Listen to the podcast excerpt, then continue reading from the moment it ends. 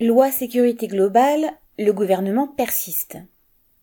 La loi sécurité globale a été définitivement adoptée le 15 avril, renforçant les pouvoirs de la police ainsi que ses possibilités de condamner ceux qui filmeraient les violences dont elle est responsable.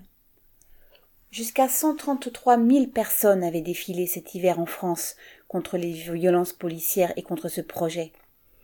Le gouvernement s'était alors engagé à revoir l'article 24, qui interdisait la diffusion d'images des forces de police, ouvrez les guillemets, dans l'intention de nuire à leur intégrité physique ou psychique, fermez les guillemets. Finalement, la rédaction a un peu changé, mais l'esprit est bien resté le même. L'article réécrit instaure aussi un nouveau délit, ouvrez les guillemets, la provocation à l'identification, fermez les guillemets, d'un policier, sanctionné de cinq ans de prison, une peine alourdie par rapport au texte initial. L'usage préventif de drones de surveillance est légalisé, ainsi que la transmission en temps réel à la police des images de caméras installées dans les parties communes d'immeubles.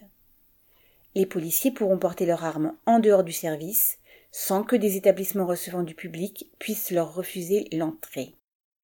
Autant dire qu'ils se sentiront encore plus libres d'agir comme bon leur semble. Macron et ses ministres ont été totalement incapables d'anticiper quoi que ce soit dans le domaine sanitaire.